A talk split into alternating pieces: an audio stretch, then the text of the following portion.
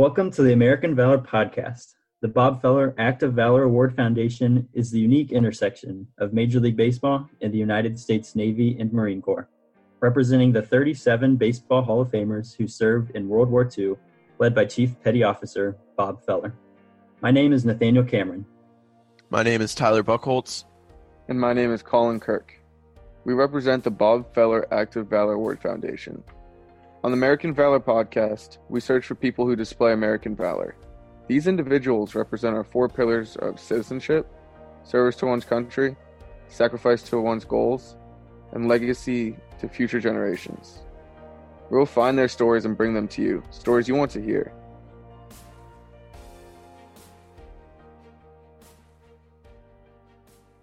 Today, we have the pleasure to be joined by National Baseball Hall of Famer Mr. Johnny Bench, the 1970 and 1972 most valuable player and two time World Series champion, including the 1976 World Series most valuable player. Mr. Bench was a 14 time All Star and a 10 time Gold Glover in this, his 17 year career with the Cincinnati Reds. A core member of the Big Red Machine and the greatest catcher to ever live, Johnny was named the Bob Feller Act of Valor Award Foundation in 2018. Welcome to the American Valor Podcast, Mr. Bench. Could you tell us a little bit more about yourself? Well, I mean, uh, I grew up as a boy in, in Oklahoma. Uh, worked in the fields, pulled cotton, combined peanuts. Uh, my whole desire in life and my dream was to be a major league baseball player and catcher. And my dad had served in the war uh, during World War II. He never got the chance to fulfill his dream of being a major league catcher. And he told me, told the boys, my two older brothers and myself, that you know, catching was the quickest way to the major leagues and what the major leagues needed. Uh, my other two brothers, they were good athletes, but they never had a desire or a dream of playing in the major leagues. But I did, and we we started a little league program in in the hometown of Binger, Oklahoma, and my dream never wavered. And my dad supported me. Like my brothers let me play and compete against them, so I was always competing against older kids. And that brought my level up, and then in 1965, when I uh, graduated, I was drafted by the Reds and went to the Carolina, Fort, well, Florida State League. Then I went to the Carolina League, International League, and at 19, I I was up in the major league. So it was quite a, a whirlwind. And of course, for 17 years, I played uh, for the Cincinnati Reds, and we won two World Series. And I was inducted into the Baseball Hall of Fame as as you know, in 1989. We mentioned a lot of your baseball accomplishments, but what some fans might not know is that you actually served in the military uh, while you were playing. Um, you were in the Army Reserves. How did those two uh, coexist during your career? Well, I, I I did basic training. I was in Fort Knox. I did combat support training in Fort Dix. I did my summer camps. Uh, and AP Hill, Lawton up went up to Fort Sill in Lawton, Oklahoma, then up to to uh, Watertown, and uh, you know, so I did my my summer camps, and uh, on the weekends that uh, we had our uh, meetings, and I I did attend, but they made me an assistant cook, and so I actually went to the uh, armory at six at four thirty in the morning, and served as the cook, uh, assistant cook, until the guys were fed, and it was right around 12 o'clock that I was released for my uh, duty from my duty, and I would go to the ballpark and uh, actually play the game on Saturday afternoon and Sunday afternoon, as it turned out. So I fulfilled my duty for six years. What did you learn in your time in the Army, and what did you carry with you uh, into your career and, and to this day? Well, you know, basic training was, uh, you know, nice six weeks of, of real hard work. And, and needless to say, I didn't have to get in shape for spring training. They had me in great shape. And uh, I, I got, to the rank of A4. I thought I should have been at least a general by the time I, I got out, but I, I didn't get promoted as fast as I thought I would. And uh, I, uh, my, in, in the combat support training, I was a field wireman. And so I learned how to, to hook up switchboards climb telephone poles. I guess just everything that was normal within the uh, uh, realm of what being prepared in case I was called to serve in active duty that I would have been ready. You flew around the world on uh, USO tours with Bob Hope. What was that experience like, and what did you learn from Mr. Hope? Well, Mr. Hope was amazing. My uh, oldest son's name is Bob. Bobby, I named him after Bob Hope and Bobby Knight. And uh, we went from uh, Burbank, California, and we went to around the world in 12 days. And we went to West Point, we went to England, we went to Germany, we went to Egypt. I mean, to uh, uh, yeah, we went to Greece. I'm sorry, and then we went into Vietnam, flew in and out of uh, Vietnam, and then went to Korea, Alaska, and then back down in 12 days. And that was back in 1970. And then in 90, 91, I went with uh, I went with Bob again in 90, I guess it was. We went to uh, Desert Storm with he and uh, Aaron Tippin and the Pointer Sisters and Donny Marie Osmond and got to meet a lot of our soldiers, climbed up on the half tracks. Uh, Bob and Dolores were just truly amazing people. And Bob's uh, seemed like his he all he wanted to do was make everybody feel good and to look good and to uh, and entertain the our troops. And nobody could do it better, and nobody ever really did it better. Speaking of entertainment, while you were playing, you put on quite a show, uh, consistently slugging home runs. Uh, ESPN once called you the greatest catcher of all time. What are your thoughts um, about the catcher position back when you were playing um, versus how it, it's played now? I don't know that's ever played any different. I, I, I know we changed the the way catchers did was use you know catcher's gloves. Now every catcher uses a hinge glove. Um, they learn to be a one-handed catcher, and uh, and I and I implemented the helmet into uh, to my career in 1966. The using the helmet underneath the mask, and uh, it is still a staple today. Uh, but you know, the whole idea is to you know you try to get the best out of your pitcher every day. I always thought that a pitcher or a catcher had four ways of having a good day. His number one priority was to call a good game and try to get a win for that pitcher and the team. He could throw out runners, he could block home plate, and of course then he could hit. So it was it was fun for me because I had, you know, it was only fun if we won. Uh, there was a lot of ways to have a good day, but it was only really counted if we if we, if the team won that that day. Do you think that mindset on winning is what made the Big Red Machine so successful? Well, the mindset's great. You got to have a lot of talent to do it, and that's what we had. You know, you can you can go down our team and and most people, you know, of our my era and you know, at 50 years of age, it seems like because we played in the 70s, you almost had to be uh, 50 to un- appreciate and understand. Most players, most people today can still name the starting eight. And, you know, when you, you mentioned Pete and Joe and Tony, and then you go with Foster and Griffey and Geronimo and Concepcion to go along with Perez, Morgan, Rose, and myself, you know, it was an amazing, talented team. We all got along together. We could have had big egos. Nobody did and uh, our success was uh, gave us recognition as one of the greatest teams in the history. Do you think that putting those egos aside had a lot to do with your manager Sparky Anderson and his leadership? Well, of course. I you know, it's an upbringing thing too. You know, you got to give a lot of credit to your mom and dad. You know, you learn how to as a I think even, you know, being in in the Army Reserve and going to basic training and to do do all the things I had to do you know, you had to have discipline, you have to have it, and that's what it took every day as a player as well. So the combination of all of that, the respect we had for Sparky, Sparky was just an unbelievable manager and uh, a person as well. But the quality of the players that we had, and and they went to uh, great great steps to make sure that we had good people and we were actually asked at times if we thought some player that they were contemplating for trading for would have fit into our team, and we actually had to say yes or no. And a lot of times it went that way that they they trusted us. What leadership traits did you learn from Sparky? Well, I think I think I had all of that. I think the the whole idea was to give respect to the game, but you know, a leader's a person who's on time, does his job, doesn't ask anything special. He doesn't need special treatment. And Sparky was the kind of guy that would, you know, pull your reins in if you if something was done. Hey, don't do that. You know, that's not who you are, and that's we got to respect the, the other game. And because we had such great respect for Sparky, it's like respecting your father and mother. Is it wasn't hard to understand that that you had to be there. And then Sparky just continued on with the folks uh, with the type of leadership and the type of respect that uh, that he deserved, but baseball itself deserved. And uh, because of that, people looked up to us as to being, you know, uh, exceptional for what we could what we could achieve. You mentioned your parents and your upbringing. Going back to the beginning in your childhood, how did working on a farm and coming from a small town affect you going forward into your professional career? Well, it gave me structure.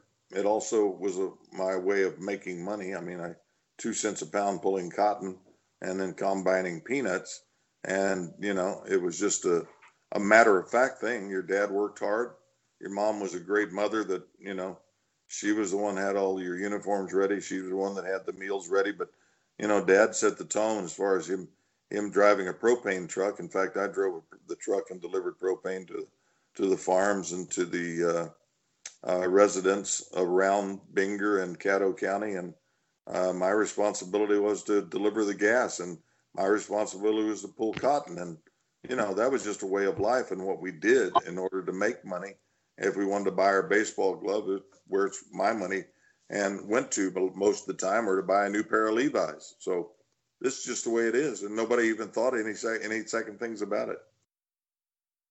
Going back to your childhood and then being inducted into the National Baseball Hall of Fame, uh, you've written about sharing that moment with your father. Can you tell us about that weekend for you? Well, I, uh, well, obviously, it's the greatest, you know, for any baseball player to even that you don't even think about going in the Hall of Fame. So to actually uh, be inducted and to have my my father here uh, I, I I always said I didn't go in, he did, because it was his greatest day of his life. Uh, he was up here with guys that he respected. I mean, he introduced himself to everybody uh, in the, in the hotel. Every Hall of Famer, you know, they would come up to me and said, "Hey, I just met your dad. Hey, I just met your dad. Hey, I just met your dad." I didn't I didn't have to go anywhere that my dad didn't. So when I actually uh, was uh, for my speech, I actually was talking about uh, uh, my family and introducing them, and I waited till the last, and I said, I and I'd introduced my dad, but I'm sure most of you have met him already. it was, uh, you know, his dream. He served two hitches. He gave up his opportunity that he had. He thought to play professional baseball, and he he he never, you know, did he read it? No. He walked out of high school when he was in his halfway through his senior year, and went back later on and got his degree but uh, no, he, uh, he was in North Africa and he was in Italy. He was in the uh, field artillery, and uh, and he would never talked about it, but uh, he respected all of our servicemen, and uh, but his love of the game never never wavered. And he moved to Cincinnati, and he loved my career. He loved baseball, and so for me to be inducted, he was he was sitting on top of the world. And he served in World War II. So, did you ever have any uh, personal memories with Bob Feller um, or the, the 37 Hall of Famers who served during World War II? Well, you know, as, as, you know, a lot of them don't talk about it, and and some of them, well, you know, I mean, they take it as a matter of fact thing that that that was their responsibility. That was what they were supposed to do. And you know, Jerry Coleman was, uh, you know, a very close friend of mine, and and uh, served as a colonel. And you know, as, as you said, there's 37 different players. And what a lot of people don't don't know is that uh, Willie Mays, you know, um, you know, he gave up his his time, and for not being able to hit in 661 home runs, it was hard to imagine how many more he would have hit. I mean, I think he would have probably broken Babe Ruth's record. So going off of that, talking about uh, the sacrifice your dad made um, and the sacrifice that those players mean. Uh, how would you define valor? Well, valor is standing up for what you believe in uh, against any outside enemy, any outside force. Valor is serving uh, with great distinction. It's having uh, respect for the flag, for the uniform, for America, and being able at any time that when you face battle and you have uh, you don't even think about it. You're willing to commit yourself and everything that you have uh, to defend uh, what our forefathers gave to us. You wrote a book called Catch Every Ball. And in the book, you talk about your five vows of success achieve, employability, inner conceit, opportunity, and use. Can you speak to what these words mean to you? Well, you have to speak to what they mean to you because I ask all my, when I speak, I ask the audience to give me their A's. A is an attitude. Uh, e is an effort for excellence. I is inspiring individuality. E is accountability. A is answers. O is opportunity. U is using people and, and being upstanding. You know, all of these things are what people believe for themselves, and they make those distinctions and choices. I had friends do it. When I'm talking, I talk about accountability. I talk about employability. Would you hire yourself? I mean, if you if if you had to write out a resume, would you hire yourself? Or you know, and the inspiration, you know, at the end you say aspire to inspire before you expire.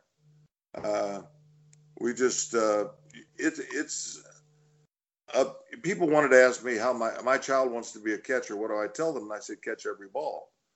And in life, isn't that the way it is? If you're good at what you do, whether you need a plumber, whether you need an electrician, but it, or whether you need a lawyer or an insurance agent, you ask someone a question and they have the answers. They've caught that ball. They're the ones that you've thrown stuff at and they've been able to catch it. And they're the ones that you trust. For a young person that's catching, nothing gets by them. They say, wow, what a great catcher he is. Well, that's why you catch everything that you have in your life. And for me to to say, okay, what's your A? And uh, people will be amazed at what they do. What they're, I'm not amazed. I'm never amazed because that's what I want people to do is be introspective and think about their lives and think about what they would have and what might guide them. So when you sit down today after this podcast, you give me your A and you give me your E and an I and O and U. And it's just a great way of uh, inspiring yourself to move forward. And in your book, you also say time is priceless, but knowledge is free. It demands nothing but your curiosity. By asking questions, you not only empower yourself by getting answers, you also empower those whose expertise you're seeking. So, my question for you is what is the best piece of advice you have received? Who gave it to you, and why is it the best you received? Well, my dad said catching was the quickest way to the major leagues and what the major league, major leagues needed. See, I talk about the A as the answers. I talk to I talk to the my I have young boys nine and thirteen, and even in the early stages, I would talk to their their uh, head of the school and say, "Hey, can you give my kids the answers?" And they would look kind of at me, and I'd say, "Yeah. Why? What else are we looking for? Why do we do it? Why? Do, why aren't we giving our? You walk out of a class and you don't have any answers. All you've got is questions. Nothing's been given to these kids. Nothing is gained. So I need answers. So what do I do? The you, I use people. I use people every day because I want this. I want their knowledge. I want to know how things operate. I, I use people because I don't know about computers. I use people because I don't know about electronics.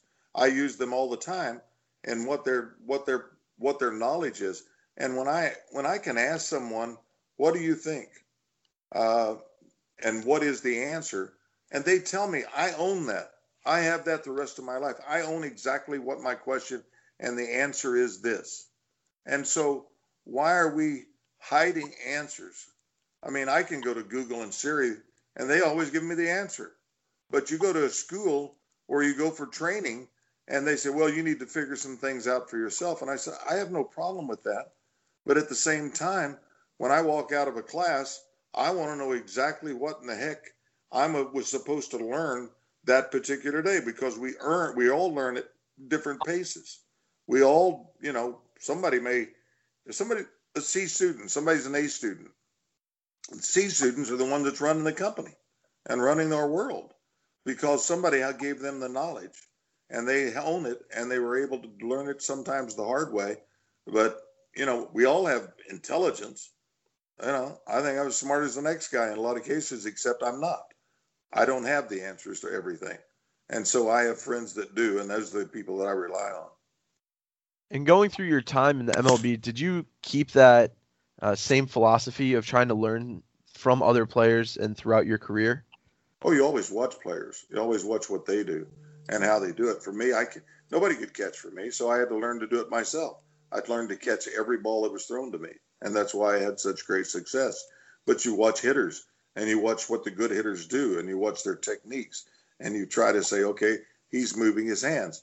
Basically, it, training hitting is basic. Everything is kind of basic. You learn to do stuff, but you have to do it on your own. But you have to learn your mechanics and what starts a good swing, what creates the things that you really need to be successful. Do you think that in uh, modern baseball now, people kind of strayed away from looking at you know drifting hands that you said or mechanics and focus on sabermetrics maybe too much as in we see the the shifts being employed today a lot more frequently than they were obviously when you were playing. Well, anytime you're shifting and somebody doesn't go the other way, then you know that's just beyond me why that happens. I mean, yeah, I think there's a lot of good on both sides. I think I think there's great things to learn. I think players, you know, they think, oh, they hit more home runs. Well, they're bigger, they're stronger, and they're great athletes. I mean, they're supposed to improve. You know, we we watch the golfers now, and they hit it 340 yards because they've learned with the training and the equipment and everything else to be better, and it's all worked on, on completely for them. And so, uh, you know, all of this is we always supposed to be improving, and that's what saber or analytics and all the stuff. I don't even know what they all stand for, but um, I think these are the things that continue to improve, and that's why we continue every day that we must improve. What was your which memory did you enjoy most? Well, I, I caught Jim Maloney's no hitter, but the greatest thing I ever did was uh, when we won the World Series against the Red Sox, and all the individual awards were great but when I get in that locker room and all of our players were world championship, it meant everything. And how how did that feel catching that last out in your first World Series? Oh, there was no feeling like it. And there until I got in the clubhouse and all the guys, every player was a world champion. The coaches were world champions. The the manager, the equipment men, everybody was a world champion. So it was just the greatest time for for everybody, and it, we were all equal. Not not a I was a better player. This guy was not as good. This guy we were just we were great because we were able to win this World Series and we were able all to be world champions. So gentlemen, I've really enjoyed it. I've got to run. Mr. Bench, it has been an honor. Thank you very much for your support of the foundation and willingness to share your time with us today on the American Valor podcast. Thank you. You guys are great. To our listeners, thank you for listening. Please subscribe, leave a review, and share. Tune in next time as we talk to the 70th Secretary of the Navy, the Honorable John H. Dalton.